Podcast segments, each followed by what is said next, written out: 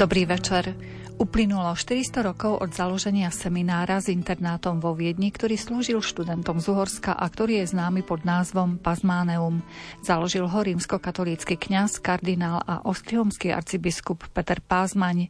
S jeho menom sa taktiež spája aj výstavba viacerých sakrálnych a svetských stavieb, a to aj na území Slovenska. Založil aj niekoľko škôl, okrem iných aj univerzitu v Trnave a Kráľovské katolícke gymnázium v Bratislave, ktoré bolo v roku devätnásť osemnásť zoštátnené. Informácie o Petrovi Pázmaňovi a o Pazmáneu má pre nás pripravené cirkevný historik, docent Ľuboslav Hromják. Reláciu pripravili zvukový majster Jaroslav Fabian, hudobná redaktorka Diana Rauchová a redaktorka Mária Čigášová. Nech sa vám dobre počúva.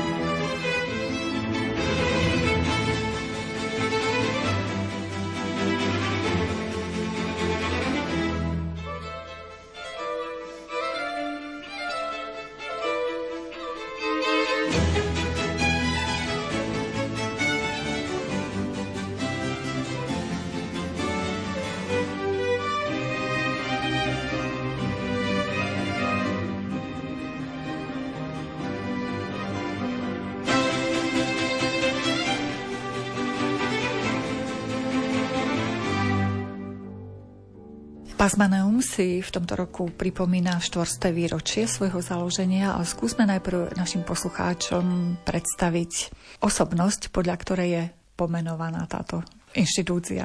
Správne ste poznamenali, že Pazmáneum je pomenované podľa vzácneho ostrihomského arcibiskupa a kardinála Petra Pázmáňa, ktorý mal rôzne podoby priezviska a aj teda toho prepisu. Pázmány, napríklad Pazmáneum, je latinské pomenovanie, ktoré hovorí o, o tom zakladateľovi, ktorý je mimoriadne dôležitý a významný. Totiž treba si uvedomiť jednu skutočnosť, že žil v období veľkých politických aj náboženských premien v Uhorsku a aj v samotnej cirkvi. Pretože po roku tisícpäťstodvadsaťšesť, kedy sa uskutočnila bitka pri Moháči, na ktorej sa zúčastnili aj biskupy na čele samotného vojska, boli biskupy, viacerí preláti, pretože verili, ako kedysi v minulosti židovský národ veril, že keď bola archa Panovej zmluvy, tak víťazili, tak vtedy aj si to ani nevieme predstaviť, že do vojny išli biskupy. Nie preto, aby išli bojovať, ale preto, aby dávali istotu, že Boh je na ich strane. No a malo to katastrofálny následok po bitke pri Moháči, pretože viacerí biskupy boli vlastne pri tej bitke s Turkami zabití a z biskupov ostali len traja. Keď si vezmeme rok tisícpäťstodvadsaťšesť a vezmeme si do úvahy, že krátko predtým vystúpil Martin Luther, ktorý svojim učením rozšíril teda svojich stúpencov po celej Európe a zvlášť strednej Európe, tak e, politický rozklad Uhorska, náboženský rozklad Uhorska bol tak veľký, že otvoril úplne ideálny priestor na to, aby sa tu protestantizmus v tomto prostredí nadlho usadil. A vezmeme si, že väčšina našich farností, keď sa pozeráme po celom Slovensku, máme mnohé staré kostoly, ale vezmite si, tie všetky kostoly prešli do rúk evanjelikov. Nebolo to tak, že dnes sme katolíci a zajtra sme evanjelici. Ide tu o to, že ak bolo nedostatok biskupov, bolo menej kontroly. Tým, že bol tu politický a náboženský chaos, mnohí kňazi zavádzali nejaké nové zmeny, ale nie preto, že by sa považovali za stúpencov nového náboženstva, ale jednoducho bol tu chaos. Jeden pridal niečo, druhý pridal zase niečo. Mne sa toto páči, taká trošku anarchia, pretože vezmite si, že aj z toho vnútrocirkevného vývoja v šestnástom storočí je to obdobie, kde cirkev diskutuje. Je rozdiskutovaná cirkev. Baví sa o Eucharistii, o prítomnosti Eucharistii, baví sa o úlohe synodality v cirkvi, konciliarizmu alebo väčší dôraz na biskupov. O veľa veciach sa rozpráva, aj tá cirkev bola veľmi, veľmi pluralitná a preto aj tí reformátori, ktorých už poznáme ako zakladateľov protestantizmu, nevystupovali z počiatku ako niektorí, ktorí zakladajú nejakú novú cirkev, ale boli to diskutéri. Niekedy v literatúre sa stretnete s tým, že tým, že v tejto farnosti začal kňaz udeľovať pod obojím. To je počiatok evanjelickej viery na našom území. Nie je tomu tak. Jednoducho aj Martin Luther začína svoje pôsobenie tým, že vystaví deväťdesiatpäť téz na katedrále vo Wittenbergu, kde bol profesorom biblika. No kto iný mal sa vyjadrovať k Svätému písmu, ak nie profesor biblika? Čiže Martin Luther vystavením tých deväťdesiatpäť téz neurobil protest voči niečomu, otvoril dišputu takú, aká v tomto období bola úplne bežná.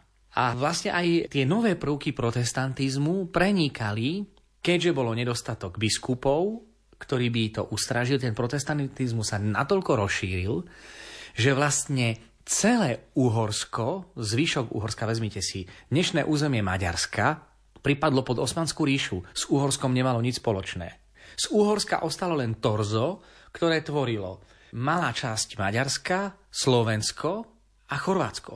A v tejto situácii, v tom chaose, nastala taká situácia, že nikto nevedel, či je. Vznikajú tzv. Konfesia, Pentapolitana, Sepuzienzia, rôzne konfesie, kde kňazi vyjadrovali, v čo veria a v čo neveria, ale nemôžno to brať ešte ako začiatok nejakého vyslovene protestantizmu a novej cirkvi, ale k tomu dochádza až za Tridentského koncilu.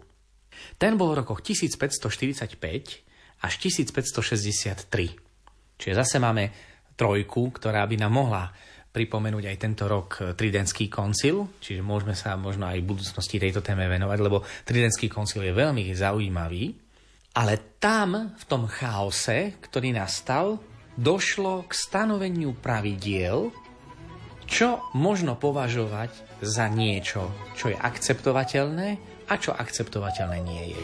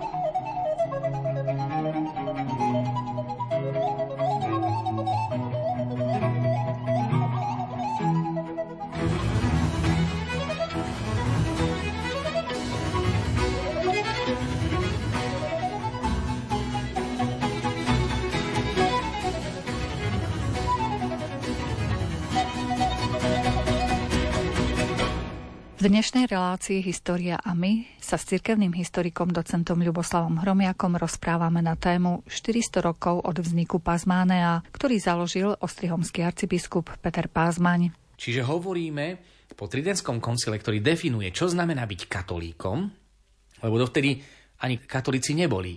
Bolo východné a západné kresťanstvo. Čiže aj dnešní evanjelici by povedali, my sme nikdy neboli katolíci, čo je pravda.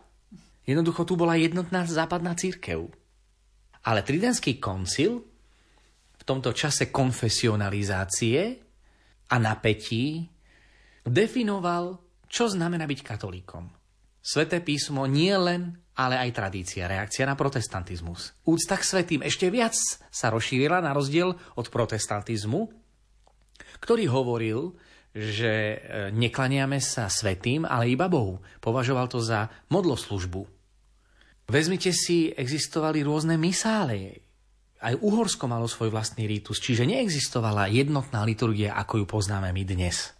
Tridentský koncil zaviedol jednotný misál, zaviedol modlitbu breviára, zaviedol, ako má vyzerať kostol, zaviedol, že sviatosť oltárna, ktorá predtým nebola umiestnená v strede kostola, ale iba na stene, v tabernakulách.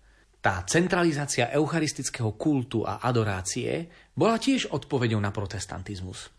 A vlastne tu už stali pred otázkou, či to príjmu, alebo nepríjmu. Čiže tým sa vlastne dovršil ten proces vzdialovania sa tých reforiem, ktoré navrhoval Martin Luther, Zwingli, Calvin a mnohí ďalší iní.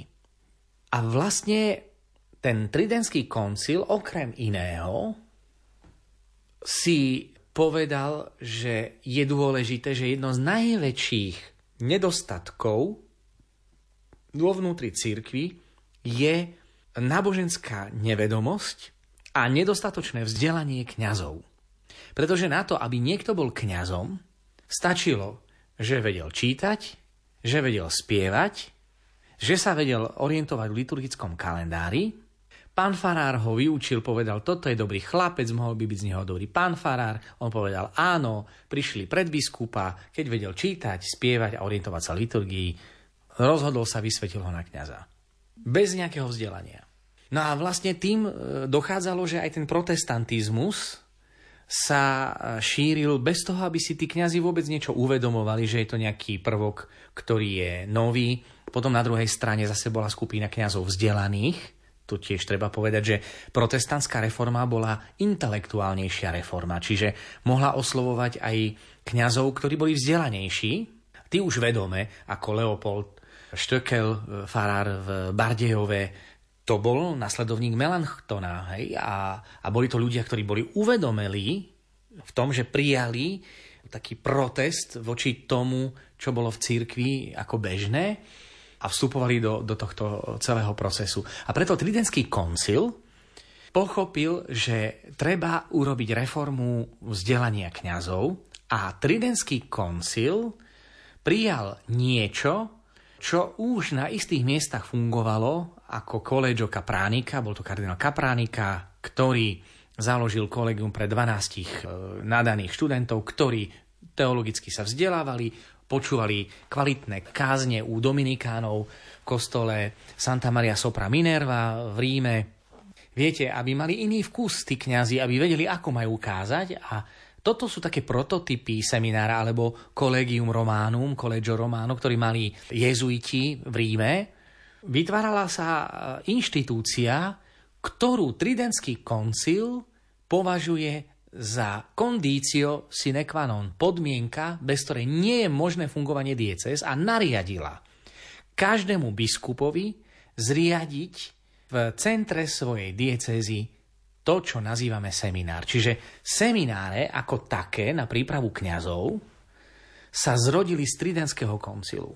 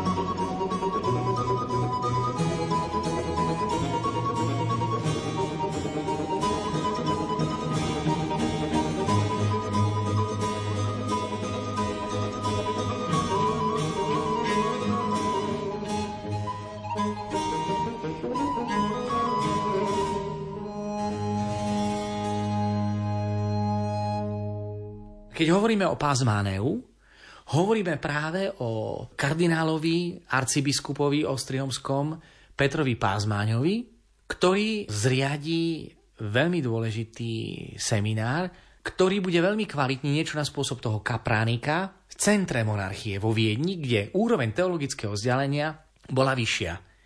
Čiže Pazmáneum, o ktorom bude reč, mal za cieľ v centre monarchie pripraviť kvalitných kňazov s kvalitným vzdelaním, ktorí budú profesormi alebo biskupmi.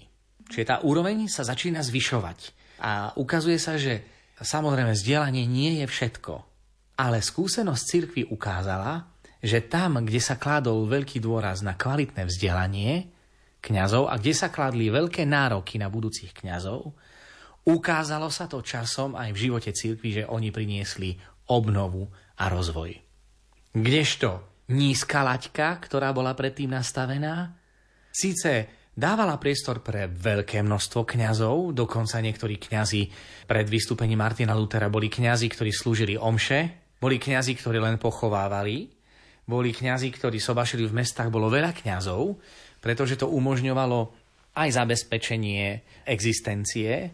A samozrejme takíto kňazi nemohli uspieť v mestách, kde tie nároky boli väčšie. A samozrejme ani biskup nedávali možnosť, aby spovedali, keď nemali dostatočné vzdelanie. Vezmite si, kňaz, ktorý nemá dostatočné informácie z oblasti dejín, filozofie, kanonického práva, morálnej teológie a biblika, ako môže potom viesť veriacich správne pri sviatosti zmierenia? Ich privedie skôr do bludu.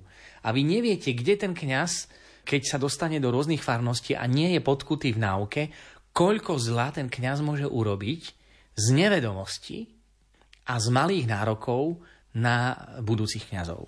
To si uvedomoval Peter Pázmáň, ktorý bol jezuita a ktorý zažil naozaj také veľmi, veľmi zaujímavý pohnutý život. Keď hovoríme o seminároch a hovoríme aj o Pázmáneu, treba si uvedomiť ďalšiu skutočnosť, a to je tá, že teraz si vezmite. Všetky kostoly, s výnimkou niekoľkých farností, sú v rukách evanjelikov. Slovensko bolo úplne evanjelické. Iba málo kde ostali farnosti, kde boli katolíci. A zaujímavá správa predtým, ako vzniklo Pazmáneum, ktorú napísal do, pre Propaganda Fide, teda kongregácia, o ktorej sme si rozprávali, tá vznikla v roku tisícšesťstodvadsaťdva. Minulý rok sme si od tejto inštitúcii hovorili, aj o Pavline Žarikotovej, tak tretieho mája tisícšesťstošesť zaslala sa správa pápežovi Pavlovi piatému o stave katolíckej cirkvi v Uhorsku. A viete, aká to bola správa? Že na území celého Uhorska sa nachádza tristo kňazov. My si to ani nevieme predstaviť. Teraz si vezmite, že keď tá katolícka cirkev sa pozbierala po tej bitke pri Moháči a chcela fungovať, ako fungovala ďalej, nemala kostoly a nemala ani kňazov. Ako rozbehnete reformu katolícku, keď nemáte s kým?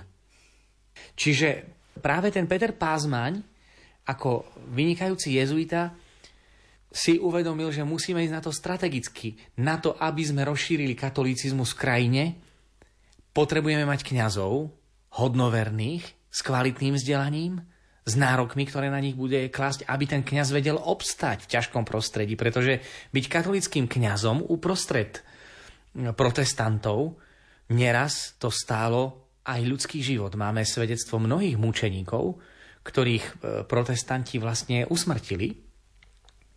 Aj spiská kapitula je toho jasným dôkazom. Práve v tomto období, začiatkom sedemnásteho storočia, sa začnú stavať hradby okolo kapituly, pretože si vezmite, na kapitule bol síce spišský prepošt, ktorý bol katolícky kňaz, ale celý Spiš bol protestantský. Vezmite si, v regióne celej Oravy bolo šesť farností katolíckych. Čiže, aby sa tu prepošt mohol uchrániť, potreboval hradby.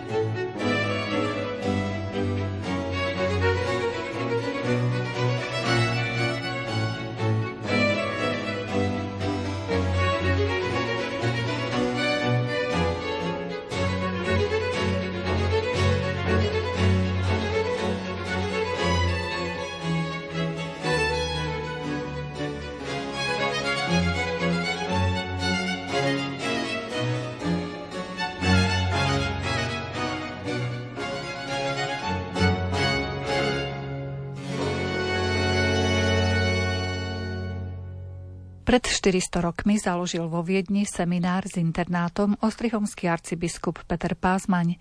O tejto osobnosti sa rozprávame s cirkevným historikom, docentom Ľuboslavom Hromjakom. Vieme o prípade jezuitov, ktorí sa chceli usedliť v Spišskom Podhradí. Za krátky čas, čo odišli do Poľska, v roku tisícšesťstoštyridsaťosem, hovoríme trošičku už neskôr, ale aby sme si uvedomili, že to je to obdobie zakladania Pazmánea. Lebo keď tisícšesťstodvadsaťtri vznikne Pazmáneum, tisícšesťstoštyridsaťosem nie je až tak ďaleko. A v tomto meste, keď jezuiti odišli k svojim predstaveným na nejakú poradu, rozobrali im kláštor na cimper-camper a píše, že boli by nás pozabíjali, čo hádzali po nich stromy, pretože nechceli, aby sa tu katolíci v meste usídlili. Alebo my si vieme predstaviť romantiku Mariánska hora v Levoči, ale počas protestantizmu sa tam procesie nerobili. A Juraj Bársony, ktorý postavil kaplnku na Sivej brade, kaplnku povýšenia Svätého kríža, kde sa predstavuje spišský Jeruzalém, ktorý ale nebol. Ale Juraj Bársony ako spišský prepošt dal vybudovať túto kaplnku a on, keď chcel obnoviť púte na Mariánsku horu v Levoči, hádzali po nich evanjelici kamene, aby nešli vôbec na Mariánsku horu. Rozumiete, takéto boli stavy. Samozrejme, my sme im potom neboli nič dlžní, pretože vieme, že aj katolíci urobili krivdy evanjelikom, keď tu v roku tisícšesťstosedemdesiatjeden boli odsúdení všetci evanjelickí kňazi a poslani do vyhnanstva potom. Áno? Čiže vidíte, ako sa tu prejavuje moc, politické rozhodnutia a ako nešťastne sa tie vzťahy vlastne vyostrili. Koniec koncov svätí košickí mučeníci. To je príklad horlivých jezuitov, ktorí sa ucitli v protestantských Košiciach. Čiže máme tu veľmi veľa všelijakých príbehov na jednej aj na druhej strane, ale Uvedome si, že to založenie Pazmánea bolo veľmi odvážne, veľmi dlhodobé z hľadiska nejakej stratégie výchovy budúceho katolického kléru, pretože tu ich nebolo a ani neboli vítaní.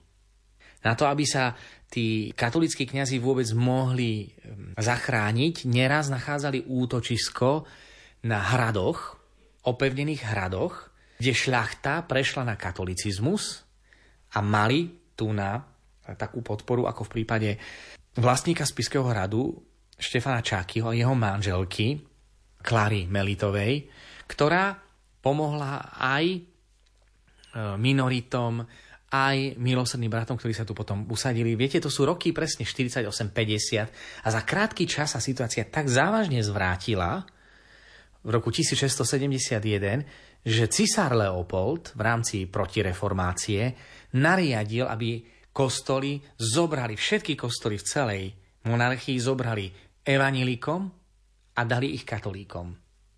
Evanilických kňazov poslali do výhnanstva, pričom tu bolo málo kňazov. Čiže toto sú tie roky sedemnásteho storočia, lebo v šestnástom storočí to ešte nikto neriešil.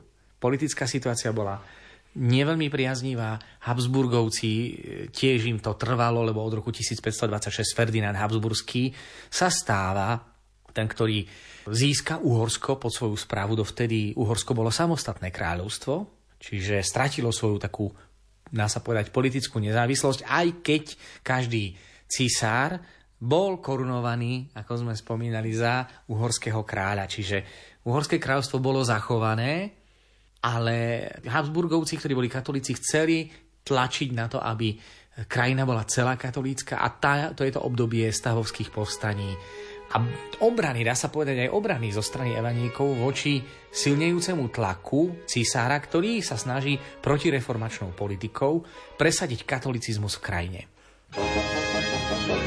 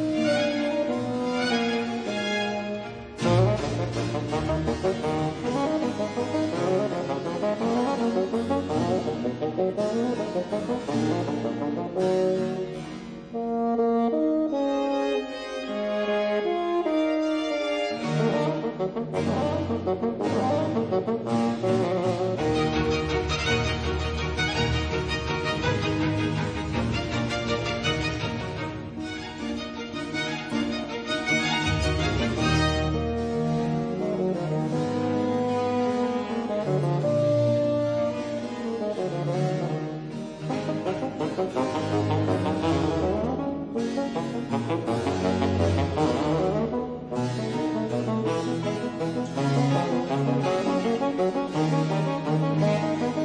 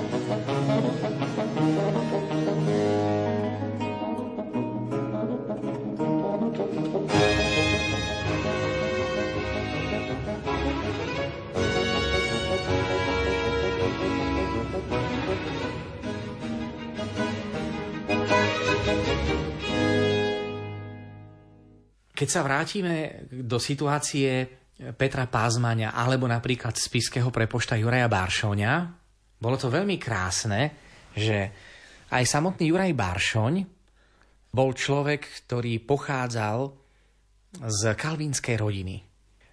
Matka, keď bola v požehnanom stave, urobila si púť do Mariánky, kde sa obratila na katolícku vieru a ten Juraj Bársoň zažil konverziu ako malé dieťa a pochopil, a to vlastne aj vytvoril tu, v sakrálnej architektúre na Pažici, ktorá je teda prezentovaná ako spišský Jeruzalém, ale nebola takto stávaná s týmto úmyslom. Juraj Bársoň mal skúsenosť, že cez úctu k svätým a cez púte sa môžu obrátiť ľudia. A preto prvá kaplnka, ktorú tu na Pažici postavil kanonik spišský Betlen Falvaj v roku tisícšesťstošesťdesiatšesť, venoval Svätej Rozálii, ktorá je patronka proti moru, v čase, kedy tu umierali viacerí ľudia na mor a topiaci sa aj slámky chytá. Takže keď Svätá Rozália pomáhala v záchrane proti moru, bola to vynikajúca maniera na rekatolizáciu protestantov v tomto prostredí, pretože zúfalý človek už nepozerá na to, k akej viere patrí, ale čo mi pomôže, aby som prežil. A tá Svätá Rozália pomáhala mnohým, čiže tu nešlo o projekt nejakého Jeruzalema, ale išlo o stavbu kaplniek do prírody, čo bolo typicky barokové. Viete, v období baroka, baroko vzniká v Tridente, áno, v Tridentskom koncile, to šestnáste storočie. Bolo typické, že sa nestávali už len kostoly, ale aj kríže, sochy svätých do prírody, aby posvetili prírodu svätými. A tá Svätá Rozália mohla pomôcť. To isté máme možnosť vidieť aj u samotného Petra Pázmáňa. Bol to človek, ktorý pochádzal zo Sedmohradska, narodil sa štvrtého októbra v roku tisícpäťstosedemdesiat vo Veľkom Varadíne, maďarský Nagyvárad, a súčasné mesto sa volá Oradea. Takže ak by ste chceli, milí posluchači, vedieť, kde sa narodil Peter Pázmáň, tak sa narodil v Sedmohradsku, ktoré je dnes súčasťou Rumunska, teda západnej časti Rumunska. To patrilo pod Uhorské kráľovstvo. Pochádzal zo šľachtickej kalvínskej rodiny, pretože dá sa povedať, že Peter Pázmáň bol viac menej, pochádzal z maďarskej rodiny, pretože v tom čase bolo charakteristické, že byť Maďarom znamenalo byť kalvínom, pretože tí Maďari sa potrebovali ohradiť voči Habsburgovcom, ktorí boli katolíci, a preto v maďarskom prostredí bolo veľmi silné, to, aj to maďarské cítenie dodnes je najsilnejšie v kalvínskom prostredí. Tam je to vlastenectvo aj nacionalizmus mimoriadne silné. Narodil sa teda v kalvínskej rodine, otec bol podžupanom v bíhorskej stolice Bíhor, je zase v Sedmohradsku. Študoval v Oradei a potom v Kluži. My to poznáme zaujímavé, to je tak zaujímavé, že my poznáme názvy obcí mimo Slovenska v maďarskom prevedení, pretože rumunské mesto Kluž sa maďarsky volalo Koložvar a my to voláme tiež ako Koložvar, poznáme koložvarskú kapustu a už sme pri receptoch. Pričom oni koložvarskú kapustu tak nenazývajú ani, ani nepoznajú ten recept. Ale zaujímavé je, že tak ako keby nám niekto povedal, že pochádzate z kaše. My to robíme vlastne voči Maďarom, lebo máme slovenské historické názvy síce, ktoré ale sú odvodené z maďarského pomenovania.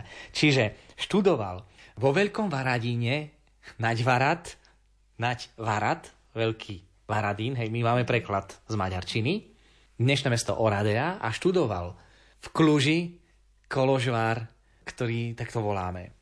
Potom zásluhom svojej matky, druhej matky, v roku tisícpäťstoosemdesiatšesť sa stal katolíkom.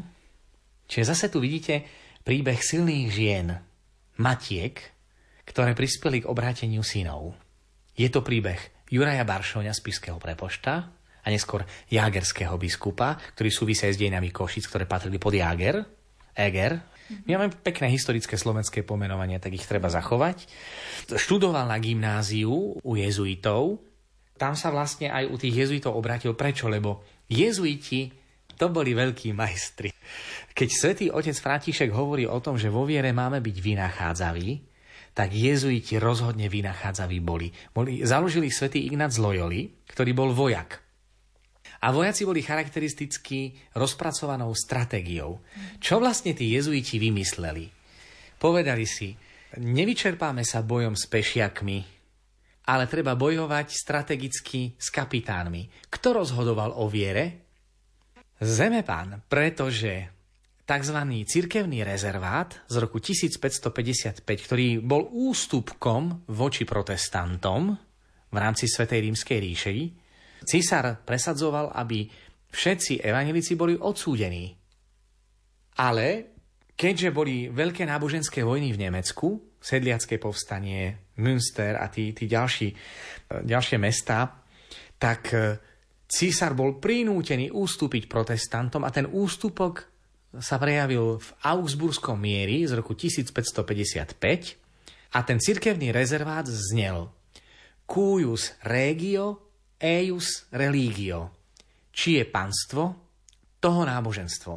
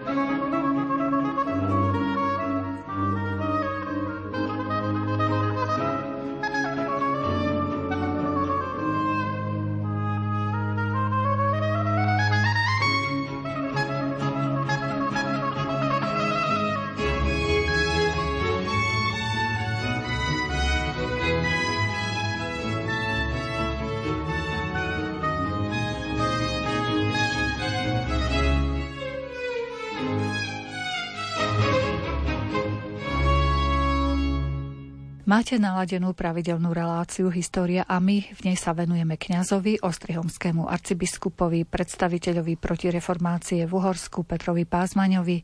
Vo Viedni založil v roku tisícšesťstodvadsaťtri, teda pred štyristo rokmi, Pazmáneum. Šlo o seminár s internátom, ktorý slúžil študentom z Uhorska študujúcim na Viedenskej univerzite. Naším hostom je cirkevný historik, docent Ľuboslav Hromják. To, že aj na Slovensku bola väčšina protestantov, nerozhodoval bežný poddaný. Veď neho, jeho sa ani nikto nepýtal. Viete, hovorím to preto, lebo historikom je to známe, ale pre tých, ktorí sa nevenujú histórii, to nebolo o tom, že ľudia sa rozhodli byť protestantmi a zrazu Slovensko sa celé stalo protestantské a celé Uhorsko, ale rozhodovali o tom páni.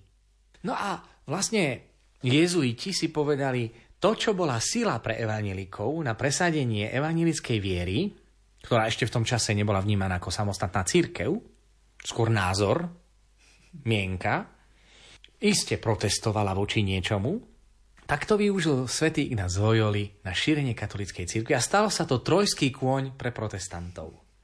Pretože keď platí Cuius regio eius religio, či je panstvo, toho náboženstvo, získajme pánov pre katolícku vieru a budeme mať celú krajinu katolícku. Čiže tá vynachádzavosť, tá stratégia je fascinujúca. A vlastne v celej tej situácii e, možno povedať toľko, že Peter Pázmáň teda predstavuje práve takéhoto človeka, ktorý ako sa mohol obrátiť, alebo čomu prospelo to, že toľko evanjelikov prešlo na katolícku vieru. Jezuiti mali výborné školstvo. Myslím si, že aj to je niečo, čo by sme si mali uvedomiť, že ak chceme niekoho získať, musíme byť v niečom dobrý. A tam už nebudú pozerať na to, či ste katolíci alebo nie.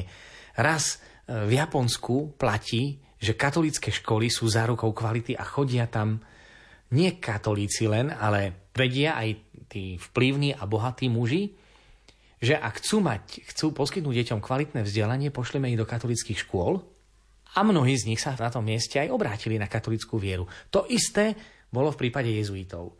Boli fantastickí, pretože vypracovali prvý ucelený školský systém, ratio studiorum, ktorý platil po celej Európe. Tým, že jezuiti boli ako vojaci, ktorí prechádzali z provincie do provincie, potrebovali nabehnúť a odovzdať si štafetu, vytvorili systém jednotného školstva, čo sa učilo v Nemecku, učilo sa v Uhorsku, učilo sa vo Francúzsku a tým pádom ten jezuita, keď prichádzal na iné miesto, nemusel sa oboznamovať so systémom školy, ale zapadol do školského systému, ktorý jezuiti mali po celej Európe, aj po celom svete.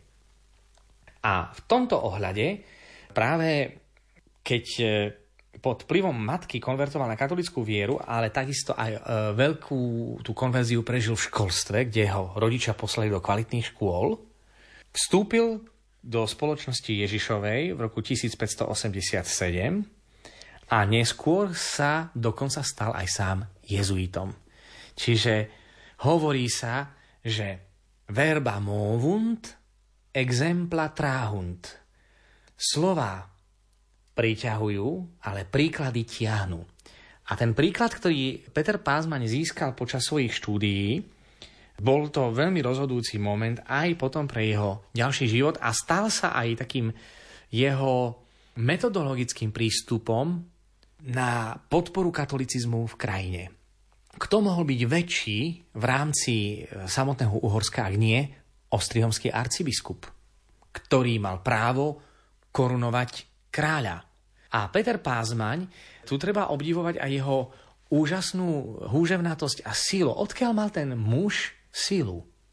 Vezmite si, prídete ako ostrihomský arcibiskup do Trnavy, pretože preto je Trnava tak veľmi dôležitá v našich dejinách, pretože ostrihomskí arcibiskupy po bitke pri Moháči nebývali v Ostrihome, pretože väčšia časť Maďarska súčasného bola v rukách Turkov a ich dejiny sú spojené s Osmanskou ríšou a nie s Uhorským kráľovstvom. Čiže tu tiež si je dôležité uvedomiť, že kto zachoval uhorskú korunu, bola šľachta nášho územia. Uhorské kráľovstvo bez nás by v podstate otázne je, či by prežilo. A preto sídlo, hlavné mesto Uhorského kráľovstva sa posúva viac na sever, kde boli bezpečnejšie územia, a tak Bratislava sa stane hlavným mestom Uhorska, dom svätého Martina sa stane miestom korunovácie uhorských kráľov, preto sa nazýva dómom a tento titul treba zachovať. A taktiež ostrihomský arcibiskup pre väčšiu bezpečnosť presťahuje svoje sídlo do Trnavy a jágerský biskup do Košíc. Čiže diecéza ostáva ostrihomská, diecéza ostáva jágerská, ale kapitula a biskup sa presídli do istejších miest viac na sever, do Trnavy a do Košíc. Preto máme dom svätej Alžbety v Košiciach a dom svätého Martina v Bratislave a dom svätého Mikuláša v Trnave, ktorý bol teda miestom, prítomnosti a sídla ostrihomských arcibiskupov, až keď potom v devätnástom storočí sa opäť nepresťahovali do Ostrihomu. Čiže bolo to od šestnásteho až do devätnásteho storočia, tri storočia, kde sa hlavné udalosti dejín Uhorského kráľovstva odohrávali práve na našom území. Isté to národné vtedy nebolo dôležité, áno, čiže aby sme zase neurobili z toho národné dejiny, sú to dejiny kráľovstva. A to, že Peter Pázmáň sa stane v roku tisícšesťstošestnásť ostrihomským arcibiskupom, je veľmi dôležité, pretože tú ostrihomskú arcidiecezu so sídlom v Trnave viedol naozaj veľmi, veľmi úspešne.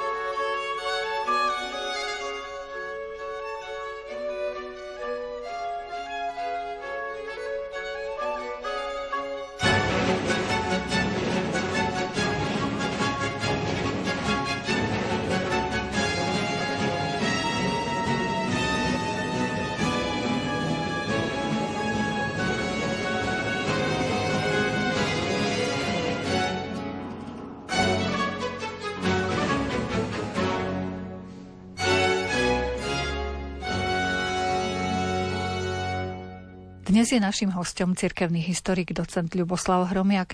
V centre našej pozornosti je Peter Pázmáň, ktorý pred štyristo rokmi založil vo Viedni Pazmáneum. Šlo o seminár s internátom, ktorý slúžil študentom z Uhorska. Vezmite si, že aj obsadenie jednotlivých diecéz v tomto období nebolo vôbec jednoduché. Napríklad si vezmite, že Jáger nemal biskupa desať rokov, Ostrihom dvadsaťpäť rokov. Vezmite si, že boli tu biskupstva, ktoré neboli obsadené, lebo ne- nebolo kým. My si to dnes nevieme predstaviť. A nevieme si ani predstaviť to, že Peter Pázmáň príde do Trnavy a do protestantského prostredia, kde on mal tú sílu. No jezuiti čerpali sílu z meditácie, z modlitby. Preto to boli vzdelaní a svätí muži. Nielen vzdelanie a nielen svetosť. Ako dve koľaje, ktoré dávajú stabilitu vlaku. Vlaku cirkvi. Bez ktorého sa nedá. Svetosť nám nepostačí bez kvalitného vzdelania, ale ani vzdelanie nestačí, pretože by to bol intelektualizmus bez svätého života. Čiže jedno potreb- podporuje druhé. A hovorím to aj študentom, že kto je plytký v živote, je plytký aj pri štúdiu. a vo všetkom je plytký. Je jeho charakteristická ľahká cesta. Kto je hlboký pri poznaní pravdy, bude hlboký aj v duchovnom živote. Bude hlboký aj v ľudských vzťahoch. To, čo je vaša charakteristika, vnesiete všade. Lenivosť do všetkých oblastí.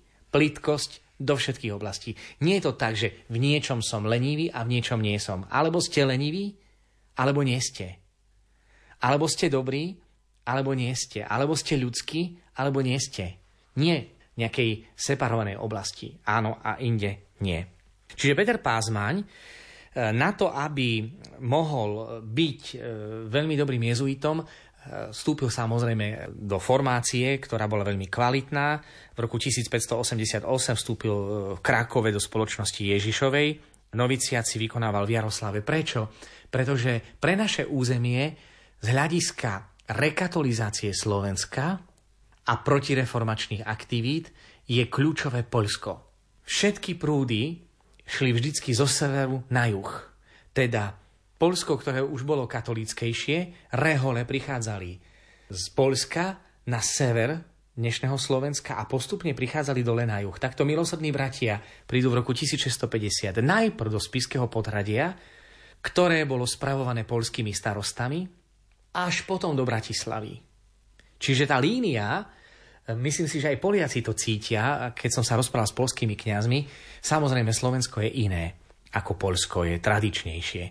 Ale predsa to prenikanie viery z Poľska na naše územie zanechalo u nás oveľa výraznejšie stopy ako v Čechách, kde tento proces neprebehol, lebo boli pod Svätou Rímskou ríšou, kde sa ten protestantizmus tak silno neujal. Jan Amos Komenský utekal z Čiech do Uhorska, aby vydal Orbis Pictus v Levoči. Čiže Uhorsko bolo z tohto hľadiska oveľa tolerantnejšie, pretože ten vplyv Habsburgovcov na území Uhorska bol menší ako na územiach, ktoré patrili do Svätej Rímskej ríše, a to je územie teda Čiech. V rokoch tisícpäťstodeväťdesiatjeden až deväťdesiattri potom študoval ďalej, kvalitné vzdelanie filozofické získal vo Viedni a potom v rokoch tisícpäťstodeväťdesiattri až deväťdesiatsedem študoval v Ríme, takže vezmite si, ten Rím je naozaj dôležitý. Býval v anglickom kolégiu, urobil si tam tretiu probáciu a získal aj doktorát z teológie a potom prednášal. Jezuiti mali veľmi zaujímavý inštitút a to bol seminár v Štajerskom Hradci. Čo je Štajerský Hradec? Dnešné mesto Grác v Rakúsku. Čiže slovenské pomenovanie je Štajerský Hradec a je zaujímavé, že aj Juraj Bársony, ktorý síce nebol jezuitom, študoval teológiu v Štajerskom Hradci u jezuitov. Čiže kde boli kvalitné školy, Svätá stolica mohla rátať s kvalitnými biskupmi a obsadzovala veľmi dôležité posty práve tými ľuďmi, ktorí mali kvalitné vzdelanie. Dodnes platí, že sa odporúča, aby biskupy mali doktorát z teológie alebo nejaké vyššie postgraduálne štúdia a najlepšie, ak ich získa v Ríme. V tomto zmysle treba povedať, že okrem toho, že prednášal teológiu, bol aj spovedníkom, kazateľom a potom jeho práca sa ukázala veľmi pekná.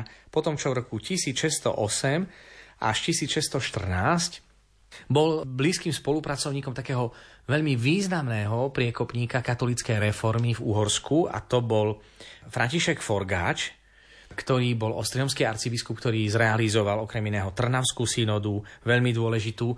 A vezmite si, že toto boli počiatky, začiatok sedemnásteho storočia, kde sa Tridentský koncil, ktorý bol oveľa skôr, tisícpäťstoštyridsaťpäť až šesťdesiattri, začal uplatňovať do praxe na našom území a začala sa disciplína, ktorú nastavil Tridentský koncil. Ten zrušil všetky ostatné rýty, zaviedol jeden misál, aby bolo jasné, ku komu patríš.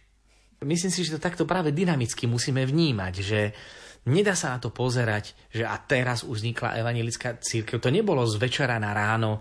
A vezmite si, aj evanjelíci po smrti Martina Luthera hľadali ostatky Martina Luthera ako svetca. Čiže, viete, ten človek v stredoveku sa nezmenil z večera na ráno. Museli prejsť generácie a nebol to proces uvedomelý. Ani Martin Luther nevystupoval s tým, že ide zakladať novú cirkev. Možno keby ten dialog prebehol inak, nemuselo to dopadnúť, ak by pápeži, renesanční pápeži namiesto vojny s Boloňou sa venovali otázkam teologickým v Nemecku. Nemuselo to zájsť do extrému a poznáme to aj v našom živote, keď sa veci nerozdiskutujú včas, potom je už neskoro. Vypočuli ste si prvú časť rozprávania o Petrovi Pázmaňovi, ktorý pred štyristo rokmi založil viedenské Pazmáneum. Naším hosťom bol cirkevný historik, docent Ľuboslav Hromják.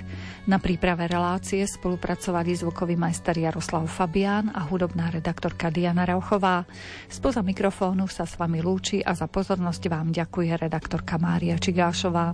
Želáme vám príjemný večer.